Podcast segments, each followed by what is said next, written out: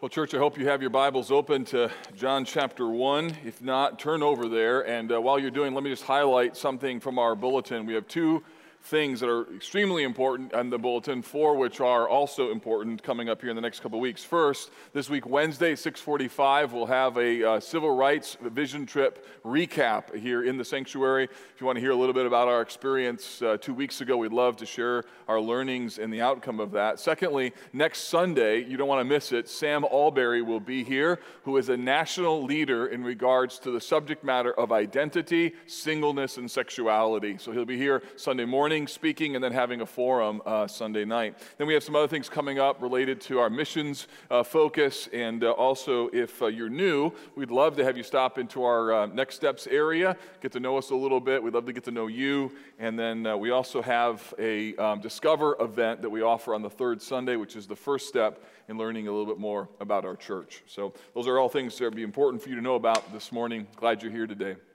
So when I think of uh, one of the Christmas gifts that I, my wife and I gave to our twins when they were toddlers, there's one that is in particular, um, it was kind of an interesting gift that we gave them because of uh, what it revealed about them and about what it means to raise little boys. The, the gift is called Pound a Peg. Do you know what this gift is?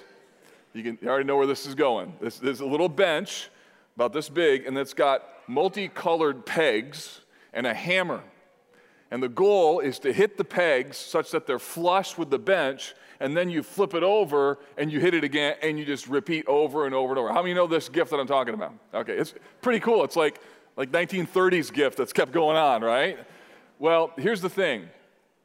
It's remarkable what happens in the mind of a little boy when he makes the connection that this hammer can actually move the peg.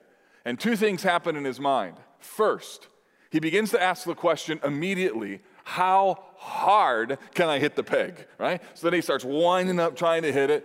The second thing that runs through a little boy's mind, not only how hard can I hit it, the second question is, what else can I hit, right? And unfortunately, the um, little toy doesn't come with a parental instruction manual about how to help your children know how not to hit your brother or the plate glass front door or the coffee table. None of this happened, by the way, or the dog. What happens, though, is that little boy, when he understands this hammer can move a peg, he feels like he's got power. You may have heard it said before that when you're a hammer, everything's a nail hit it over and over and over. Today we're in the Gospel of John. How does pound a peg relate to John? Here's how. Because the hammer in John's hand as he writes this gospel is belief. Over and over and over, John's going to hammer it down on truth after truth, story after story. What does it mean to believe? So, the idea of belief in John's gospel is absolutely central. It's why he wrote this gospel. So, if you're here today and this is the first Sunday that you're joining us, we're glad that you're here. We're in the middle of an extensive series on the Gospel of John. We're spending nine weeks just in the first 18 verses because the first 18 verses of this gospel are that important. John knows that belief is the difference between somebody who lives in darkness and someone who lives in the light of the gospel. John knows that belief is the difference between those who perish and those who have eternal life. John knows that belief is the difference between those who are non Christians and those who are Christians. John knows that belief is the difference between those who are saved and those who are unsaved, between those who are condemned and those who are forgiven, between hell and between heaven. And so, over and over, John comes back to this idea because believing is that important. Believing is what makes the difference between somebody who's not converted and somebody who is converted. So, today, if you're a follower of Jesus, my aim for you in this message is help you to see the beauty of what belief is so that you'll continue to live in that belief. Because believing in Jesus brings you into a lifetime of believing in Him. And then, if you're not yet a follower of Jesus, my hope is that today, by virtue of these two verses and sort of this in depth study that we're going to do on them, will convince you to confess with your mouth that Jesus is Lord and to believe in your heart that God raised Him from the dead. And the Bible says you too can be saved. So you need to know that I have an agenda with this text. And it is the agenda of John's gospel. It is that you would believe. Now, normally when we cover a, a, a, subject like this in this particular text, I might have two or three, maybe four points maximum. But today I'm going to do something a little unconventional. Today I have nine points. Yes, don't shh, don't shush me. It's going to be just fine. It's going to be just fine. So here's the deal. Don't remember all nine. Just let them wash over you and then see if you can remember and get, grab a hold of two points, okay, with, with this agreement that you won't leave and someone says to you, How was the message? Well, there was nine points and only two of them were good. So don't say that. what we want to do is just do a little digging on nine important words, or think of it this way nine aspects of belief. Nine aspects of belief. So let's begin in verse 12. The first word in verse 12 is the word but. So, this is the first of nine words that we're going to look at, and it is the contrast of belief. So, the word but in the Bible is really important because it indicates that something is different than what was before. If you were here last week, we covered verses 10 and 11, and it was a pretty dark message. It was about the way in which Jesus was rejected, about the fact that he came to his own people and his own people didn't receive him. They ignored him, or he came to the world that he had created and was just outright, outright rejected. I shared with you last week that sometimes I encounter people, I'm sure you have as well. Maybe you're in this position where you just kind of are on the fence with Jesus. You you're not quite sure what to do about him. And the Bible would tell you that to be on the fence with Jesus is actually to have already decided about Jesus because he's either Lord or he's not. He's either alive or he's not. He's either the risen Christ or he's not. So, verses 10 and 11 were the dark side. And yet, the Gospel of John is written so that you might be able to find and discover and embrace the mercy, the forgiveness, the grace of God. That's why this word but is so important. The dark side of verses 10 and 11 now turns to this beautiful, glorious truth that we find in verses 12 and 13 about what it means to believe. So, what you need to know is this idea of, of a contrast is a part of every person's story who's a follower of Jesus. Every single one of us who have known and confessed Christ as Lord have a story that goes something like this I was a mess, I was stuck in my sin, I was condemned, but then I met Jesus. And that's the story. It doesn't matter what it is before the contrast. The fact of the matter is, it is a glorious contrast. You, I'm sure you know the song Amazing Grace, how sweet the sound that saved a wretch like me. I once was lost. What's the next word? but now I'm found, was blind, but now I see. That's what God does through Christ. That's what he did in conversion. And by the way, that's what he's still doing, which would be enormously encouraging because some of you are in the middle of maybe difficult moments in your life at present. And what you need to know is you're just on the one side of the word but. There'll be a story 15, 5, maybe three weeks from now, but you'll be able to say, look, this is where I was, but God moved. So, the contrast of belief. Here's the second thing is that we see in this text the word receive. And this word is incredibly important because this is the meaning of belief. He says, But to all who did receive him. Now, I skipped over the word all. We'll come back to it in a moment. We need to start out by understanding the word receive. The word receive is connected to the word believe in the verse. Notice that it says, But to all who did receive him, and my translation says, comma, who believed in his name. That means that the phrase, who believed in his name, is explaining what it means to receive him. So, the first thing you need to know about the word receive is that the word receive and the word believe essentially mean the same thing. They're complementary, but they're pointing the same direction. Now, what exactly does the word receive mean? The word receive means to take to oneself, or it means to accept as true. It has the idea that you affirm something as true when it is in fact true. So you don't make it true by your affirming, You're just really acknowledging what was already true. And as it relates to John's gospel, as it relates to receiving him, it means that we accept that Jesus really is who he claimed to be. To believe means that we hear what John says and we say, that's true, because it is true.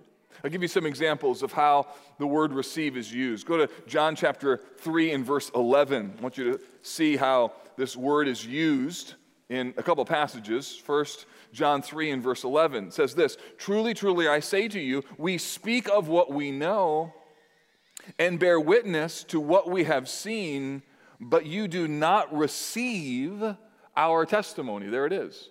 So the idea is we told you what is true, but you just won't receive it. So to receive it again means that you hear what Jesus says, you hear what the Bible says, and to receive it means that you say, ah, that's true. When the Bible says that you're a sinner, instead of saying, well, kind of, or, well, let me tell you about my upbringing, or, well, let me tell you about other people. No, no, no. What happens is you hear when the Bible says you're a sinner and you go, yeah, that's true. That's what it means to receive. When the Bible says that Jesus is Lord, it means that you hear that and you go, yeah, that's right. When you hear when the Bible says that, that you can receive Him, to receive Him means that you believe that receiving Him is what God calls us to do. Now look at John chapter 3 and verse 32. Here's another example. In this case, this is John the Baptist testifying about Jesus, but he uses the word receive. He says, He bears witness to what he has seen and heard, yet no one receives his testimony. So again, the idea is Jesus is saying things, but people aren't receiving it. They're not believing it. They're not acknowledging that it's true. Verse 33 Whoever receives his testimony sets his seal to this that God is true. There's the connection. So we can conclude then that to receive Jesus means to affirm and to accept what he claims to be. To receive Jesus means that we agree with him, we agree with the Bible about what it says about us. It means to believe that what the Bible says is in fact true. So, to believe and to receive Him means that you entrust yourself to the truth of what the Bible says about Him and what Jesus says about Himself. To believe means that you take God at His word and then you choose to respond to what the Bible says in contrast to what the world says or what the devil says or even what the flesh says. To believe means that you respond and to act upon the truth that is right in front of you. So it means that you step away from something else. You step away from what you think. You step away from what you feel. You step away from things maybe that serve as barriers. Hebrews chapter 11 says that faith, which is the noun form of the verb form for believe, it is the assurance of things hoped for, the conviction of things not seen. So to believe or to receive means that you rest in Jesus' works, not yours. It means that you rely on His promises, not your hopes. You act on the truth of what the Bible says about you, not how you feel. That you obey the commands of the Scriptures, not just what you want to do. It means that you take on Jesus' life and you give up your own. So belief is so incredibly essential, and receiving is essential. It even relates if you're a follower of Jesus, and, and tomorrow, let's say you, you wake up and you're going to open the Bible and read it. What motivates you to do so? Is it because I'm going to get something out of it? Is it because, well, I saw something in the scriptures last week? Or maybe even, why do you come to, to church? Maybe a few weeks ago you were helped by something that happened in the context of the service, so you came back because of that. While all of those aren't necessarily bad reasons, I want to suggest to you they don't connect to the idea of receiving and believing. Receiving and believing means that you come because you know what is here because you know that you'll put yourself in a position to be able to receive. It means that you believe in the substance of the word and you're ready to receive it, that you don't come because you feel like it. You don't come because intellectually it's proven true in the past. You don't come because of past experiences. You come merely from the fact that this is true. That settles it. So here I am to read it. That's what it means to receive. It means you take it as it is. It means that you believe. And that's what it means to be a Christian, that you believe. So, receiving. Here's the third word. Third word is the word all. Here we find the scope of belief. Go back to that word that's in the text. It says this But to all who did receive him, but to all who did receive him. Placement of this word is, is really important because it's connected to both the hope and the exclusivity of the gospel. This word does not mean that all people are saved. What it means is that every single person who receives Jesus is saved. Every single person who confesses Christ as Lord is welcomed into the family of God. So it says that to all who did receive him. What's amazing here is it sets in contrast the outright rejection of the Son of God in verses 10 and 11, now opening the floodgates wide open that every single person who receives Jesus is gloriously converted. You see, this is, this is the unbelievable hope of the good news, namely, that if you believe, you can be saved.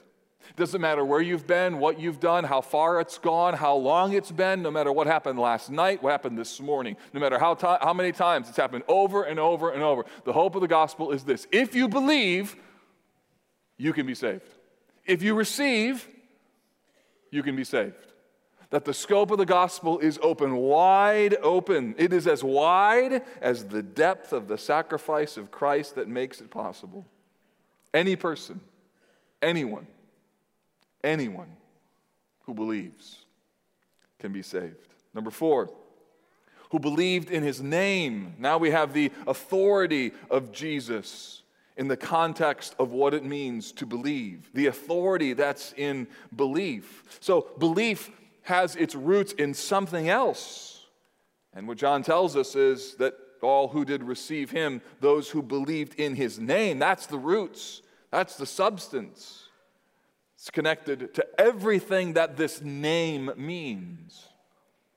We're not talking here just about the name Jesus, rather, it's talking here what the name represents. It's talking about the authority of Jesus the power of Jesus. It harkens back to what John told us in the first few verses of this gospel when he said that Jesus was in the beginning, when it says that Jesus was with God, when it says Jesus was God, when it says there was nothing made without him.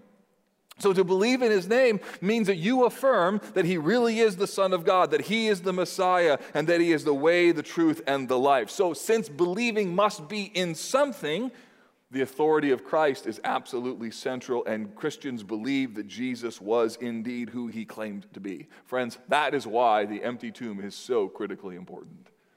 It demonstrates that he really was the Son of God. Number five, gave. The text says, To all who did receive him, who believed in his name, he gave the right to become the children of God. So here we find the grace through belief. So central to the good news of the gospel is that God gives something that we could never earn. Those who believe are the recipients of God's grace. Most famous verse in John's gospel, John 3:16 says God so loved the world that he gave his only Son. Whoever believes in him should not perish but have eternal life. But that's not the only place where the Bible talks about God's graciousness in what he does in terms of giving. Romans 6:23 says this, "For the wages of sin is death, but the free gift of God is eternal life in Christ Jesus our Lord." Romans 3:23 similar, "For all have sinned and fallen short of the glory of God, and are justified by his grace as a gift. So you need to know that to understand Christianity at its core is this central premise that God gives something to people who they would never deserve it, and the only means by which they receive it is not because of the works that they have done, but because they have believed in the very promises of the Word of God. And the beauty of the new heaven and the new earth, or heaven, is the fact that everything that we would experience in eternal life is only there because of God's grace.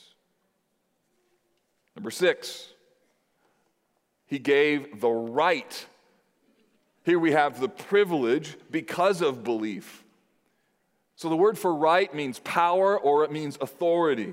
It's connected to the idea of position or status. And part of the beauty of what happens in the gospel is that God changes us so deeply. He changes us in terms of our identity, He changes us in terms of our position, He changes us in terms of our status. Such that underneath who you are is a new reality, a new person, a new standing. Here's how Peter describes it he says, You're a chosen race, a royal priesthood, a holy nation, a people for his own possession, that you may proclaim the excellencies of him who called you out of darkness into his marvelous light. And then he says this I love this. Once you were not a people, but now you are God's people. Once you had not received mercy, but now you have received mercy. And central to that receiving of mercy and central to being God's people is the fact that God has fundamentally changed who we are in terms of our rights, our identity, our personhood.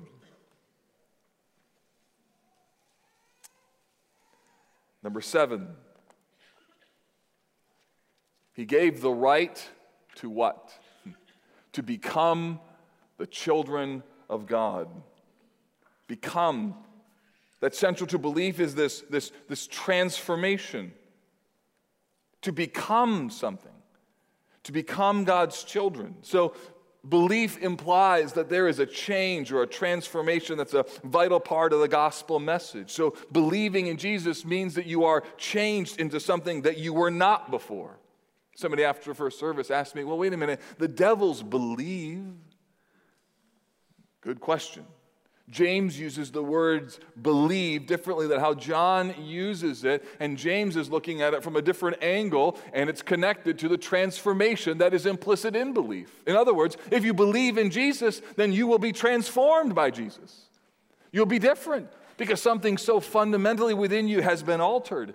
Which is why when the Bible talks about who Christians are, it doesn't just use the, the metaphor of becoming the children of God, it uses other words like you become a new man, you become a new creation. You become a new temple, a new people, that by the power and the presence of the Holy Spirit, we are being transformed from one degree of glory into another. So, if in this last week you experienced, as a follower of Jesus, some level of change in your life, you need to know that the only reason that change was possible is because of the supernatural indwelling power of a Savior who caused you to be changed from one degree to, to another. You ought never to hear some beautiful, gracious thing come out of your mouth and say, Man, that was awesome that I did that, right? Not only because you'd immediately be sinning and full of pride, but also because of the fact that it didn't come from you. It comes from the power and the work of the Holy Spirit within you because of the transformation that's implicit in becoming part of God's family. That also means that if you're here today and not yet a follower of Jesus, that many of us came to Christ because we kept hitting a barrier. We couldn't change, we couldn't change, we couldn't change, we couldn't change. And here's why because we kept bringing the same us to the problem. Whether it was a job or a marriage or an addiction or a scenario or a sin struggle, we kept bringing the same us. And the only way that you come to Christ is when you are done with you trying to become something on your own transformation that comes through Christ is part of what it is that makes the gospel so beautiful. Become the children of God. Number eight, we find here, become the children, that now we have this new relationship through belief. God welcomes rebels into his family. Those who believe in Jesus are given the right to become God's children. They're adopted into God's family with all the rights, the privileges, and intimacy that are a part of that new relationship. This spiritual adoption is one of the most beautiful truths in the entire New Testament because, in the context of the fact that the world is a mess in terms of the brokenness of its system, its people are a mess. The Bible says that out of that mess, He invites those who would but receive Christ to become His children. Out of the overflow of his love, he provides the means by atonement, not only for the death and resurrection through his son, but also to create a new relationship with Him as our Father. And this relationship changes everything. In the, in the same way that when you have children, they have particular rights and privileges. 1 John 3 says this See what kind of love the Father has given to us that we should be called the children of God. Being the children of God means that we have the rights and privileges of, of God's kids. I'll give you an example. My, my kids have the right to walk into my house without knocking or ringing the doorbell.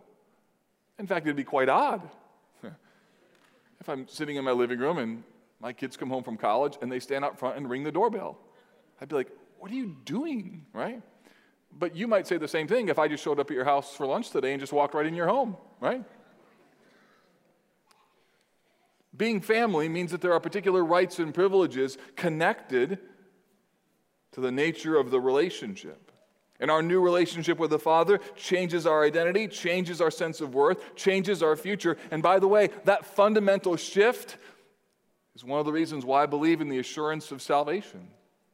I believe that once you become part of God's family, once you are His child, you can't undo being God's child any more than my kids can undo being my kids. They can do things that I don't like, they can do things that break my heart, but the fact of the matter is they will always be my children. And so you are God's child because, as you'll see in a moment, you are born again. God births you into his kingdom, you are welcomed into his family, and even if you wanted to undo it, you couldn't undo it. That opens up a whole different topic that we don't have time to go there. That's like nine more points, but we'll cover that some other Sunday. What I want you to see is that God loves you. He sent his son for you. He welcomed you into his family. And no matter what happens in your life, that love for you does not change. He loved you so much, he paid by his own son so you may be here today, not yet a follower of Jesus, and you've tried to find identity and meaning and fulfillment in all the wrong places, all sorts of things you've pursued. And you may be here today just absolutely tired and worn out. You know, that's what sin does, it wears us out. And the hope of the gospel is this why not come to Jesus today who can fundamentally change you from the inside out, who can get to the part of you that you can't get to? The first step in coming to Christ is realizing that you can't fix your own mess. You need someone to deliver you from your mess. And that person is Jesus. The text ends now. This is point number nine. Hey, we're already there. Well done. Point number nine.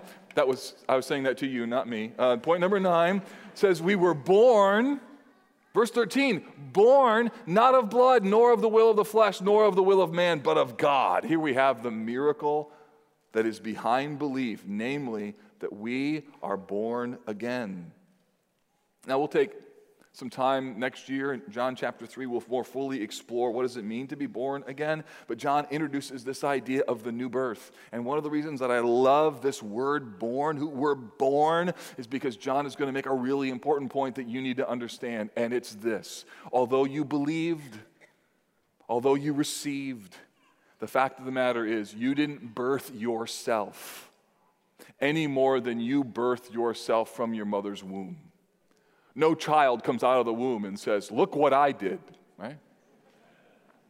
Some of you may have seen before the um, what happens when little boys and girls are in gymnastics class and they do a, a tumbling routine. I've seen watched them. It's just kind of funny. A gymnastics coach always tells little boys and girls to end with the traditional ta-da, right? Doesn't matter how bad the tumble is, no matter how they, they fell off the balance beam like six times. You have the parents sitting in the background going, oh my word, this is so expensive and not working, right? And they, they look at it and no matter what, the kid gets up and ta-da, ta-da, ta-da, ta-da. You just need to know when it comes to coming to Christ, there is no ta-da moment. There's none.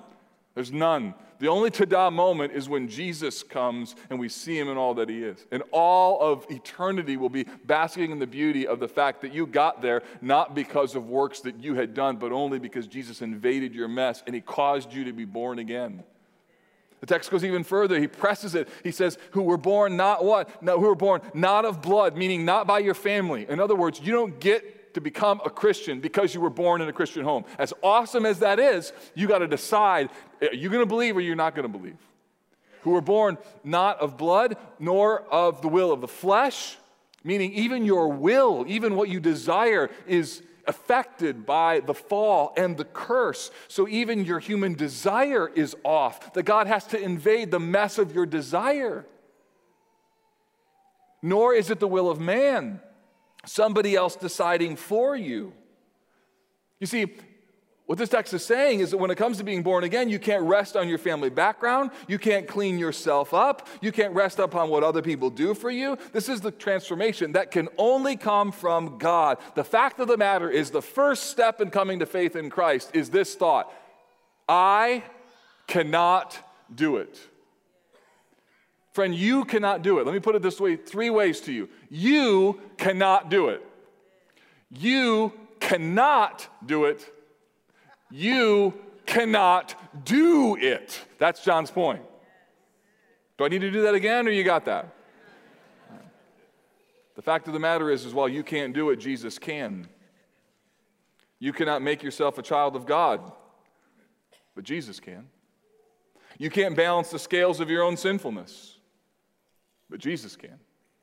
You can't wipe away your own sin, but Jesus can. You can't change your heart, but Jesus can. You can't create new desires within you, but Jesus can. You can't make yourself a different person, but Jesus can. And what happens in becoming a follower of Jesus is realizing this reality that I need Him, and you put your full trust in Him and confidence in Him. It's coming to a place where you know that your only hope is not what you have done in the past, what you should have done in the past, or what you will do in the future. That at the end of the day, being a follower of Jesus means this and this alone. My trust is in what Jesus can do.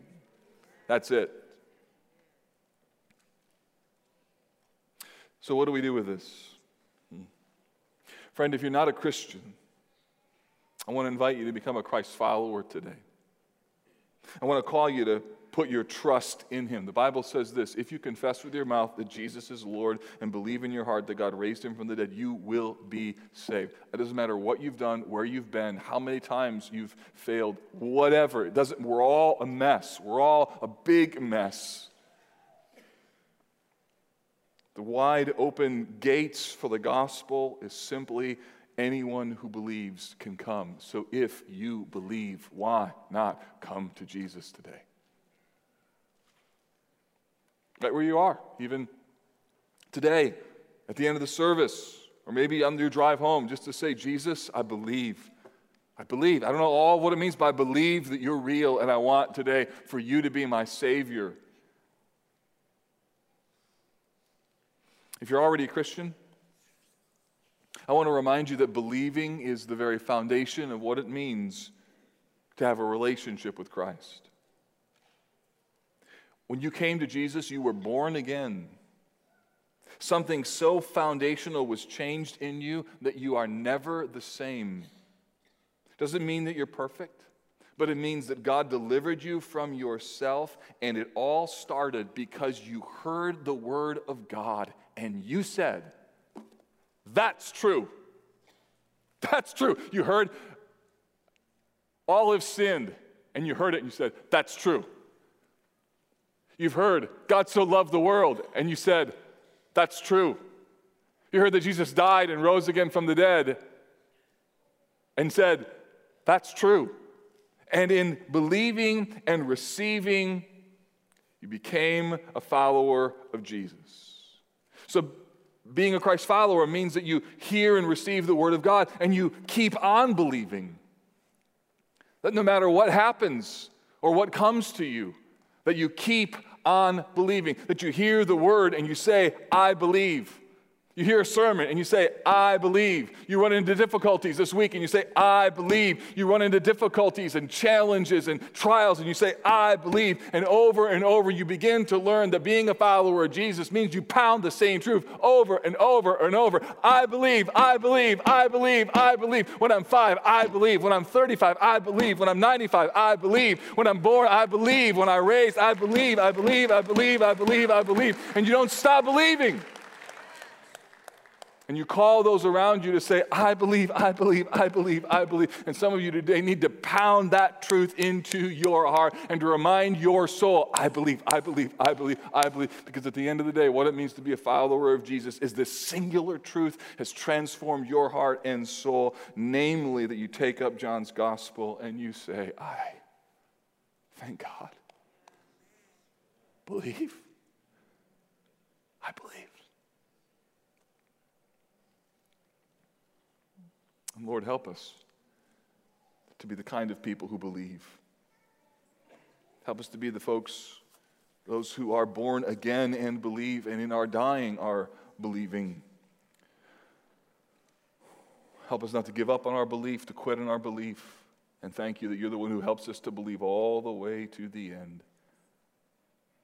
God, we rest that we were born not by blood, nor by the will of the flesh or by the will of man, but by you. And so we rest in that today. And we pray this in Jesus' name. Amen.